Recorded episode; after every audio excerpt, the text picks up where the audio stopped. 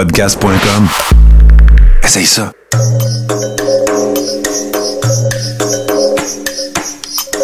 Bienvenue dans le podcast Sur la Terre des Hommes. Pour profiter au maximum de l'expérience du podcast, prenez quelques minutes pour aimer notre page Facebook. Vous pouvez aussi nous suivre sur Twitter au Sur la Terre des Hommes podcast et sur Instagram au Sur la Terre des Hommes podcast. Si vous possédez un iPhone, prenez une minute pour nous laisser un avis. Ainsi, vous allez faire grimper le podcast dans le moteur de recherche. Finalement, si vous voulez encourager Sur la Terre des Hommes et obtenir des épisodes exclusifs, vous pouvez contribuer monétairement sur la plateforme patreon.com. P-A-T-R-E-O-N.com. Recherchez sur la Terre des Hommes et pour seulement 2 par mois, vous y aurez droit. Le podcast peut désormais débuter. Bienvenue sur la Terre des Hommes.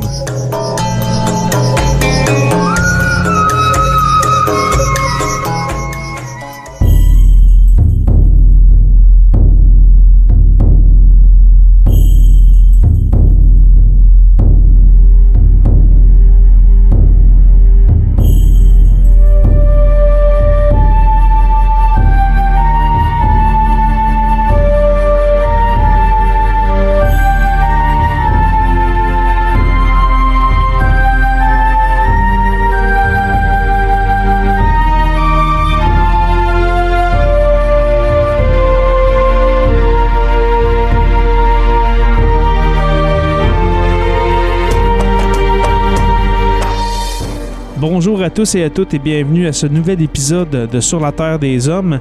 Cette semaine, un sujet très intéressant que, je pense aborder depuis plusieurs semaines euh, déjà.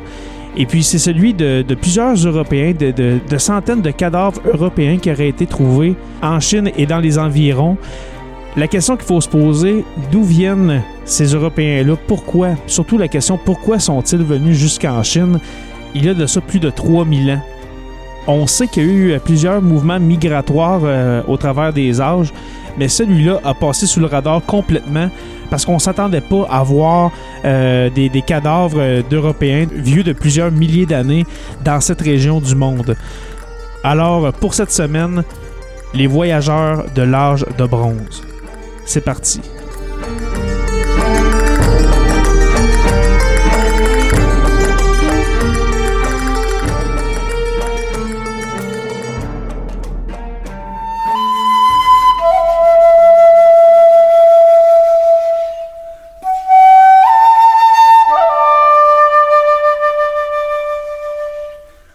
La Chine a longtemps été considérée comme un pays impénétrable, isolé, à l'écart des autres cultures durant des siècles.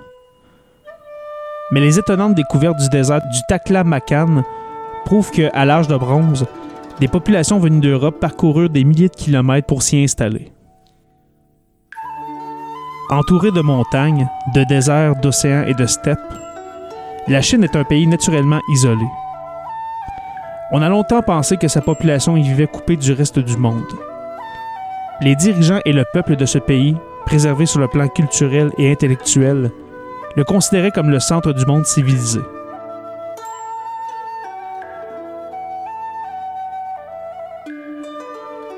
Les spécialistes occidentaux pensèrent longtemps qu'il n'y avait eu aucun contact avec l'Occident avant l'an 140 de notre ère. Certes, il dut bien y avoir quelques échanges entre les deux cultures, mais quand Marco Polo revint du Cathay en 1295, les récits qu'il fit de ce pays exotique dépassaient de loin ce que les Européens pouvaient imaginer. Au début des années 1970, une fabuleuse découverte mit fin à tous ces préjugés. Sous le sable du désert du Taklamakan, dans la province du Xinjiang, reposaient les corps remarquablement conservés d'hommes, de femmes et d'enfants, encore vêtus d'habits colorés. D'après la datation au carbone 14, certains avaient vécu 2000 ans avant Jésus-Christ. On trouva les premières dépouilles à Cherchen, au Quenmo, ville isolée à 2500 km à l'ouest de Pékin. Les habitants connaissaient leur existence. Très vite, les fouilles archéologiques révélèrent la présence de centaines de momies préservées, réparties sur une vaste étendue. Elles semblaient être celles d'individus dont la culture perdura au moins un millier d'années.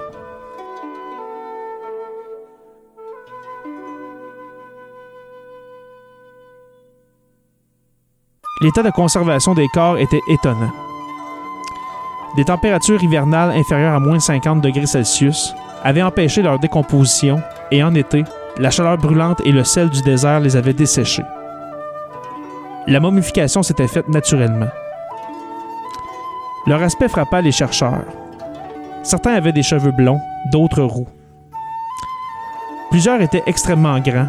Un individu blond ayant vécu vers 1000 avant Jésus-Christ, l'homme de Tcherchen, découvert en 1978, mesurait 2 mètres. Une femme atteignait 1 mètre 80. D'origine caucasienne, il ne présentait aucune caractéristique chinoise ou mongole, cheveux clairs nattés, grandes orbites, nez aquilin, menton proéminent.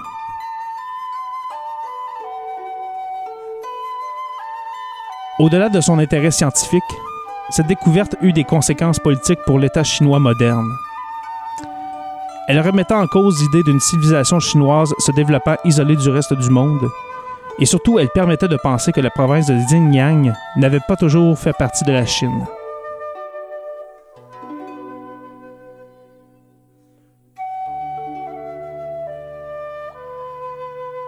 D'après les archives de la dynastie Han, les premiers Chinois arrivèrent dans cette région autour de 120 avant Jésus-Christ.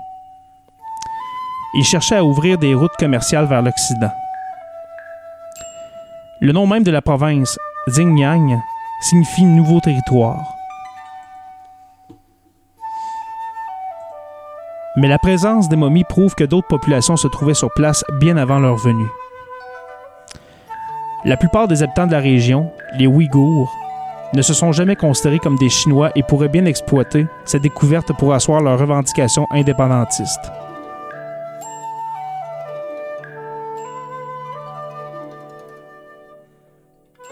Cherchant à conserver les corps en lieu sûr, les autorités chinoises les firent à nouveau enterrer. L'histoire aurait pu en rester là sans l'initiative du musée d'Urumqi, la capitale de la province de Xinjiang. Certaines des momies furent exposées, mais discrètement à l'abri d'un rideau. En 1987, un visiteur intrigué ouvrit ce rideau.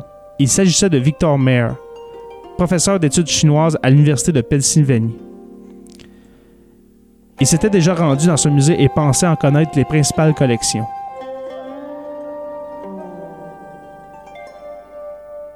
Ce qu'il découvrit ce jour-là fut pour lui une véritable révélation. J'ai vu de nouvelles acquisitions stupéfiantes, défiant à tel point l'imagination que j'ai d'abord cru à un canular, se souvient-il. Mayer comprit immédiatement les implications de cette découverte. Il approcha prudemment les autorités chinoises et obtint pour lui-même et quelques collègues l'autorisation de mener des études approfondies sur certains corps. Ils commencèrent par effectuer une datation précise. Les dépouilles les plus anciennes remontaient à l'âge de bronze. Des populations s'étaient, semble-t-il, installées à Lulan vers 2000 avant Jésus-Christ.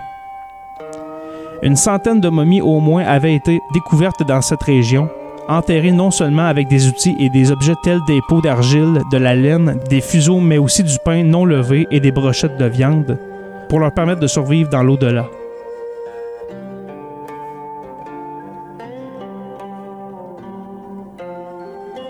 Ces individus furent peut-être parmi les premiers à partir vers l'est en direction de ce désert inhospitalier. D'autres les suivirent. Une deuxième vague de colons s'installa dans la région de Tcherchen. Leurs dépouilles sont probablement vieilles de 3000 ans. Ils semblaient appartenir à une culture plus avancée. Les momies de Lulan portent des vêtements en forme de sac et d'amples jambières de couleur brune ou ocre, tandis que celles de Tcherchen sont vêtues de tuniques, de jupes, de manteaux, et de pantalons ornés de motifs superbes aux couleurs contrastées, avec des spirales et des zigzags rouges, bleus, ocre et marron. Selon l'un des membres de l'équipe, Elizabeth Wayland Barber, archéologue et spécialiste des textiles, ces découvertes furent les plus extraordinaires de sa carrière. Durant 13 ans, elle sillonna l'Europe et se rendit même en Iran dans le seul but d'analyser des fils ou des lambeaux de tissu. Mais là, elle put étudier des étoffes qui, protégées par le sel du désert, n'avaient connu aucune dégradation. J'ai d'abord été frappé par le fait que tout était en laine de mouton, explique-t-elle. Je m'attendais à trouver des fibres végétales. Il n'y a pas de moutons dans cette partie du monde. Par conséquent, les colons les amenèrent avec eux.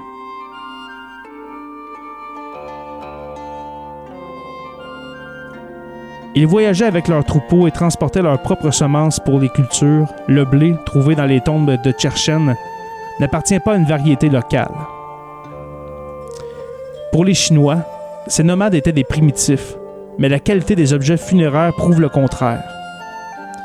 Ils maîtrisaient l'art de la fabrication des bijoux, le travail du cuir, la poterie et le tissage. Ils confectionnaient leur pain. Ils disposaient aussi de moyens de locomotion. Les derniers arrivés connaissaient la roue et voyageaient à cheval, bien avant les Chinois.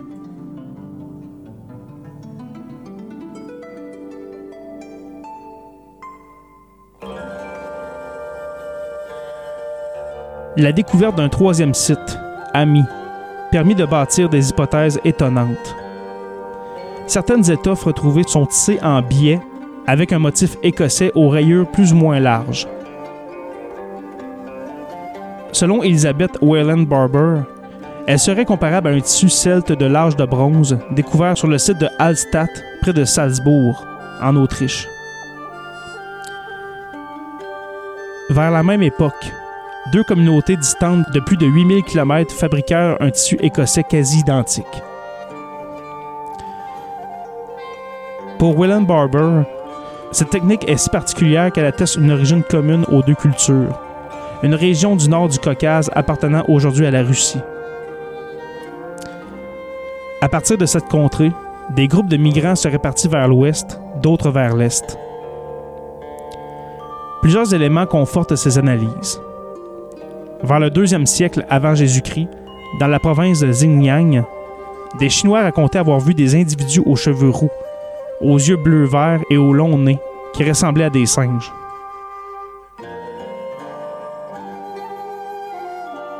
Un peu plus au sud, on découvre la représentation de ces hommes aux yeux clairs sur les peintures rupestres des grottes des mille Bouddhas à Kizil, près de la ville de Kuka. Les fresques sont l'œuvre de bouddhistes qui vécurent là des siècles plus tard. Mais les hommes peints ont des cheveux frisés, des barbes épaisses et peu de caractéristiques physiques communes avec les Chinois ou les Mongols. Dans les textes bouddhistes, ces individus portent le nom de Tokariens. Ce peuple avait sa propre langue, qui n'est plus parlée aujourd'hui, mais que l'on continue d'étudier. Une analyse linguistique poussée des textes religieux laisse penser que les Tokariens n'étaient pas d'origine chinoise ou des environs.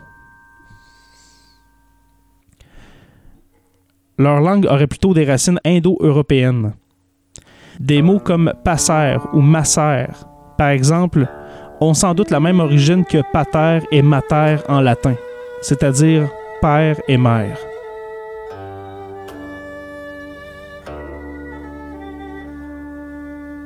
Le voyageur qui parcourt aujourd'hui les 6400 km de la route de la soie depuis l'Italie et la Grèce jusqu'à la Chine en passant par le Kashgar et le Xinjiang croise parfois des Ouïghours aux yeux bleus et aux cheveux roux.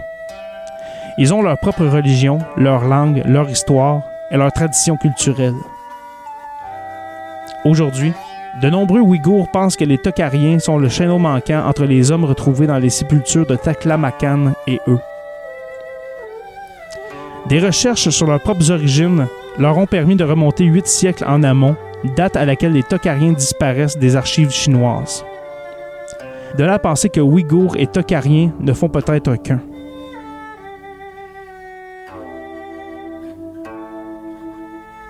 S'intégrant peu à peu aux autres communautés, les premiers colons se mêlèrent aux Mongols et aux Chinois Han.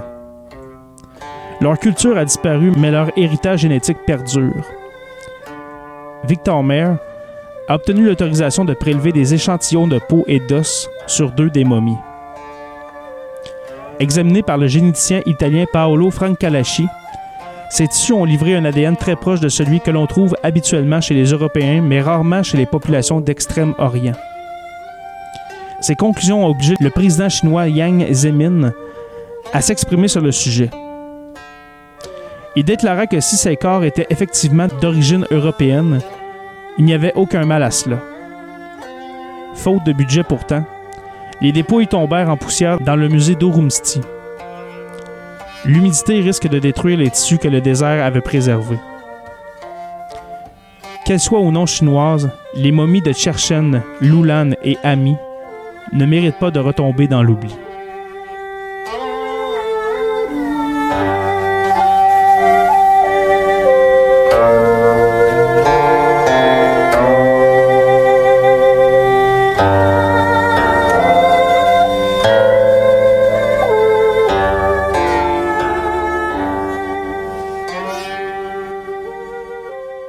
Alors euh, voilà, c'est ce qui résume l'histoire de ces, euh, de ces corps européens datant de l'âge de bronze que l'on a retrouvé euh, en Chine. C'est quand même étonnant de constater que une migration aussi importante s'était déplacée de l'Europe vers l'Asie. Et puis là, dans la littérature, qu'est-ce qu'on dit? C'est que ça serait probablement des, des- des personnes qui venaient de, du, du sud de la Russie, par exemple l'Ouzbékistan, dans ces coins-là ça serait quand même plausible. Ça serait quand même plausible de penser que ce, que ce soit eux qui, euh, qui s'étaient déplacés vers la Chine.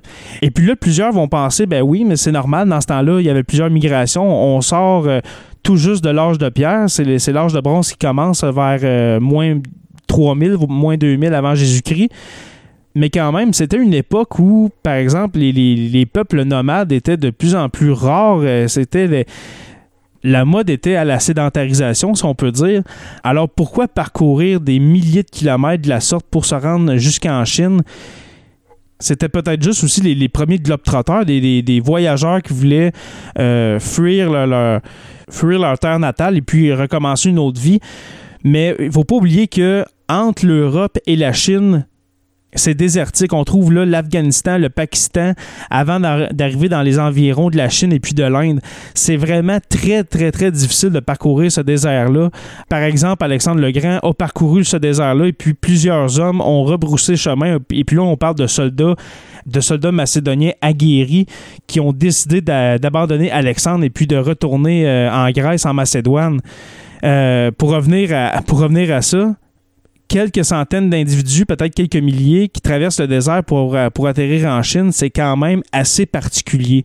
Et puis, il y a aussi une théorie qui dit que, oui, il y a eu une datation au carbone 14 qui, été, euh, a été faite sur, euh, sur les corps, mais il y aurait aussi l'hypothèse que ce soit des soldats romains qui seraient partis de la Turquie euh, vers la Chine, vers les alentours de 53 avant Jésus-Christ. Alors, c'est quand même une, erreur de quasiment 2000 ans, mais quand même.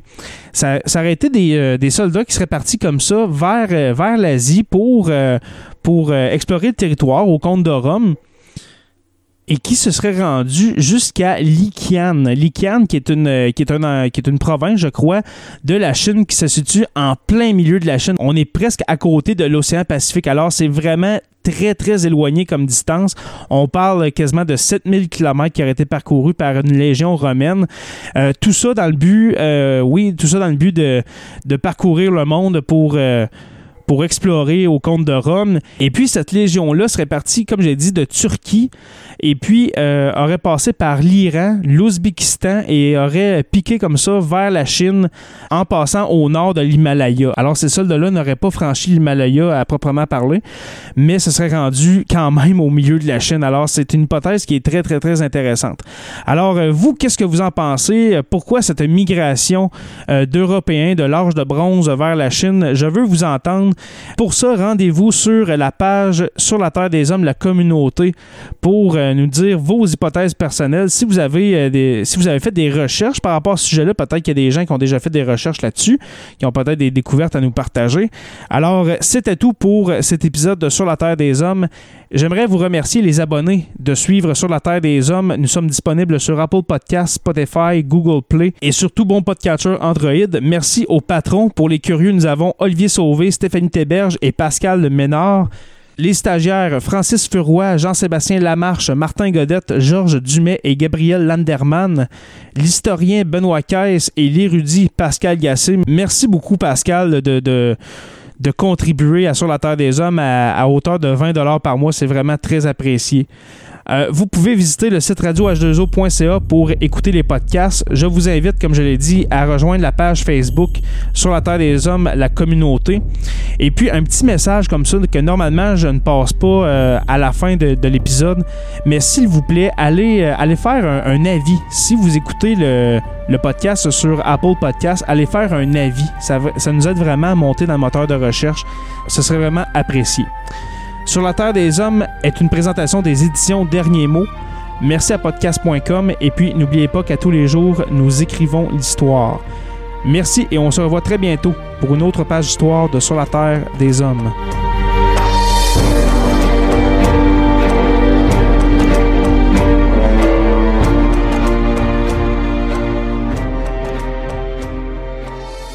Membre de la famille H2O Web Media.